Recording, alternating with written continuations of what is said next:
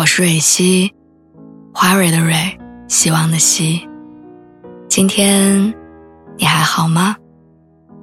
你可以在微信公众号和微博中搜索“蕊希”，每天晚上我都会用一段声音陪你入睡。听完今天的故事，祝你晚安，做个好梦。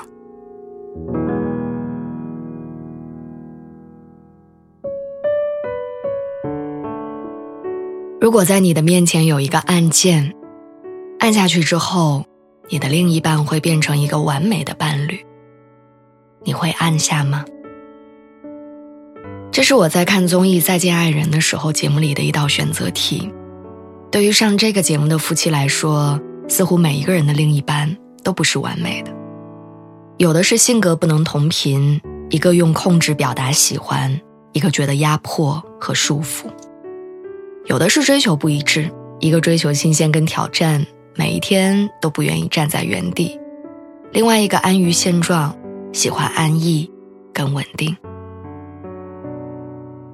大到性格、三观的差异，小到生活相处的碰撞跟摩擦，即便相处了十几年，对对方了如指掌的夫妻，仍然在婚姻当中无法获得完美的情感体验。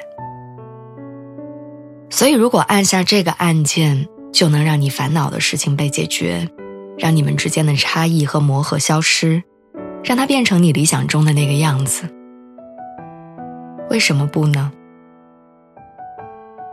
但节目上大多数人都没按。究其原因，我想或许足够了解爱情，明白所谓的完美伴侣并不存在；或许足够了解自己。明白自己爱情的初衷并非追求完美，即便对自己的感情并不满意，也没有要一键改变对方的想法。我乍一听觉得完美伴侣似乎是美好感情的关键因素，但仔细想想，却又觉得有些不对劲。完美伴侣意味着什么？意味着按你的想法打造一个完全符合你全部要求的人。他的性格、处事，他的互动，全部都要按照你满意的样子。他身上没有你讨厌的特征，没有需要互相理解包容的部分。他可以是张三，是李四，也可以是程序系统里面编排的任何一组代码。但爱情中有那么多可歌可泣的流传故事，那么多让人动容的时刻。他们不是若干完美的人所谱写的，而是一个又一个可能有缺点的，却真实诚恳、用心去爱的人认真缔造的。我们爱的人是有着些许毛病，但却真诚又可爱着；是会发生争吵，但即便生着气，也是半夜会为你掖被角的人。是哪怕你抱怨了很多次他怎么那么慢性子，但看到他不紧不慢的抚平你的情绪，你还是感到安慰的人。我外公外婆在我的眼里绝对不是对方的完美伴侣。外公性子外向、热情、爱交朋友。外公总讲说自己的老婆应该是一个风风火火如他一样的人，两个人合力做出一番事业来。但外婆呢，偏偏沉默寡言，不爱热闹，也不追求人生的大起大落。所以，在我小时候，没少看见他们拌嘴吵架。慢性子的外婆嫌弃快性子的外公做事不多思考，外公呢就抱怨着外婆的不解风情。后来，我外婆癌症住院，平时嫌弃老婆的男人开始忙里忙外的照顾着，连自己的儿女也不放心。后来，外婆的身体一日不如一日，外公找遍我们当地的大夫寻医问药。再后来，外婆连走路上厕所都要人扶着的时候，外公就坐在马桶旁边，拿宽阔的身子撑着他瘦弱的妻子。婚姻有着什么样的意义，是我这个未婚的人暂时答不上来的问题。但我似乎能在他们身上找到一些答案。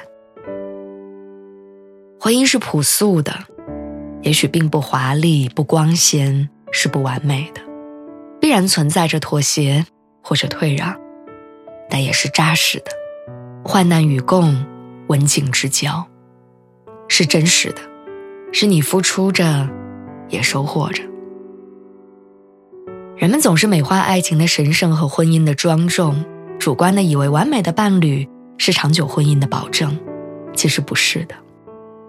保障婚姻的不是那些人尽皆知的优秀品质，而是我们携手一生的决心和坚定的选择。李宗盛在歌里唱：“我从来不想独身，却有预感晚婚。我在等着世上。”唯一契合的灵魂，我想，所谓的唯一契合灵魂，不是那个人完美符合你所有的要求，而是你清楚你们之间的不同，但你们有勇气磨合，有决心共度。现在的网络总是愿意宣传自我、自由，告诉你不要为任何事情改变自己，不要委身于一段让你不舒服的关系。告诉你，面对一段有问题的感情，最好的办法就是解决对方。仿佛只要遇到一个完美的爱人，那些感情中的问题就能迎刃而解。但我觉得，真正需要花时间去做的，不是辗转于一个又一个人之间寻觅完美的人，而是跟自己爱的人逐渐经营出属于你们两个人舒服的状态。我们为什么会感动于爱情电影，为一个又一个浪漫的故事而心潮澎湃？我们羡慕的是他们拥有完美的伴侣吗？我们羡慕的是那个人普通平凡，有着人之常情的缺点跟毛病，但却被人坚定的选择着，被彻底的爱着。你在这个人身上付出的时间和心意，会滋养出一个越来越好的伴侣。那些我们在养育着另一半的时间里，其实也被养育着。最后，我想说，好的感情不是上天的馈赠，是自己的手。